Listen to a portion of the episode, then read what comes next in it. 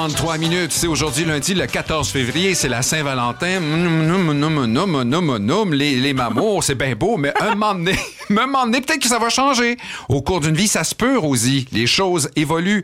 Et là, il peut avoir des conséquences, des aspects juridiques, euh, financiers à observer. Et c'est là où Bruno Lachapelle du groupe Invico apparaît. Bonjour, Bruno. Allô? Oui, bonjour Eric, euh, bonjour Rosie, bonne Saint-Valentin. oui, bonne Ah, merci. Saint-Valentin. Oui, souhaitons que, que, que ça dure. Mais au-delà des sentiments amoureux, il y, a- il y a un certain nombre d'affaires là, euh, faites, nettes, secs, qu'il faut savoir aussi. Ah, Euh, surtout avec l'argent. Oui. ça, ben là, on va parler des couples, mais euh, le, le couple, version finance, et savoir quand on est en couple, où on va le devenir, est-ce qu'on est des colocataires ou des conjoints de fait? ça peut Donc, faire il y a toute la différence. hein. Oui, oui, il y a un impact majeur. Là. Donc, en temps normal, OK, c'est reconnu un peu par tout le monde, c'est qu'après 12 mois de vie à deux, OK, à la même adresse, on est considéré comme des conjoints de fait. Oui. OK? Donc, ça, ce que ça veut dire, c'est que le plus gros impact relié à ça, c'est au niveau de la fiscalité et de la possession des biens. OK? Et là, au niveau de la possession des biens, ben, le Code civil, là, il ne reconnaît pas les conjoints de fait. Ce qui veut dire que tout ce qui est à chacun des individus, donc chacune des personnes à qui pendant euh, la vie, avant, avant la vie commune, pendant la vie commune, ça appartient à la personne en question. Mm. Donc, c'est s'il y a une séparation, ben chacun part avec ses affaires. C'est ça. Donc ça, c'est ça. Donc ça, ça veut dire que ça fasse 12 mois ou 50 ans, c'est la même chose. Chacun part avec ses choses. Donc, s'il y a une séparation, c'est important de, avant ça, de, de- de- d'avoir un contrat de vie commune pour justement éviter les, les problèmes dans quelques années. Notarié ou juste euh, sur, sur le coin de la table signé par les deux On parties? dirait notarié parce qu'au bout de 5, 10, 15 ans, on va avoir oublié bien des choses. C'est important d'avoir. euh, mais c'est important de parler à un notaire pour ça. Là, Hum, mais Parfait. on parle d'un contrat officiel.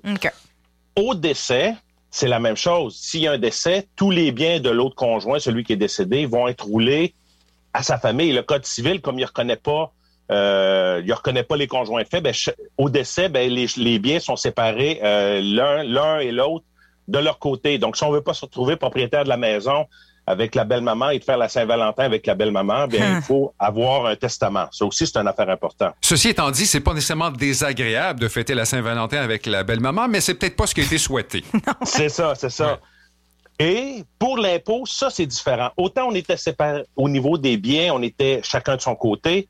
Au niveau de l'impôt, le gouvernement fédéral et provincial, il considère après 12 mois que c'est les revenus totaux du couple qui est, qui est compté. Ouais. Donc, loup, là, ça veut dire qu'on était chacun de notre côté. Là, on se retrouve au niveau de la fiscalité à être les deux ensemble. Donc, ceux qui reçoivent la, sol- la solidarité ou du crédit pour personnes vivant seules ou des allocations familiales, le fait de se retrouver en couple, on pourrait les perdre, ces montants-là. Oh. Et c'est important de vérifier, euh, ça serait quoi la perte pour pouvoir faire un budget puis le planifier pour pas être surpris au bout de 12 mois puis dire oh mon dieu j'ai perdu tous ces montants là puis c'est je perds 1000 pièces par mois ben il faut le calculer ça avant là. Oui.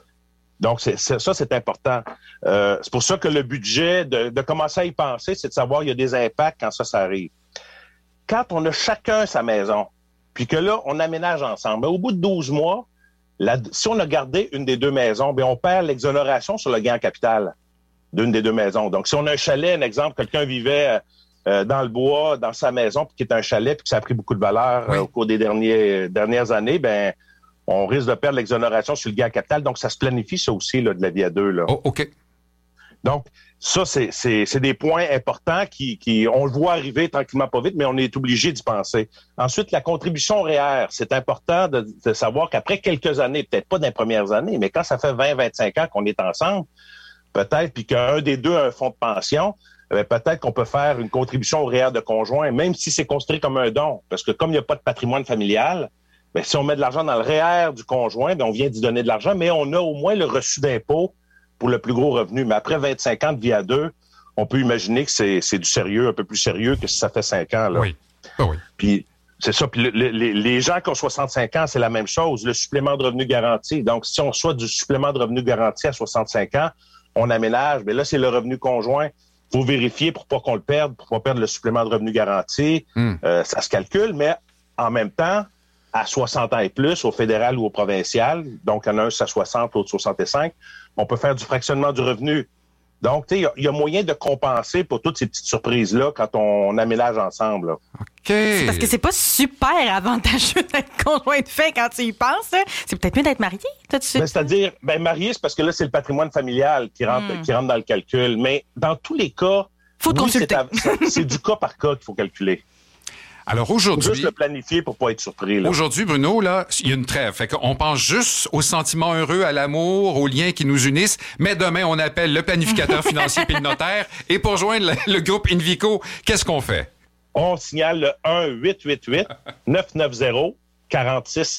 Puis toi, Merci. Bruno, là, ta, Valen- ta- ta Valentine, ça fait combien d'années déjà? Ça fait, on le 21 mars à 1h du matin, ça fera 26 ans. You Bon. very cute à une heure du matin. Puis les papiers sont en règle, Bruno, tout est Tout correct? est en ordre, tout est beau, on est conjoint de fait, puis ça fonctionne. Ah. Merci de nous avoir parlé ce matin. À la semaine prochaine. Merci, au revoir. Bruno Lachapelle du groupe Invico.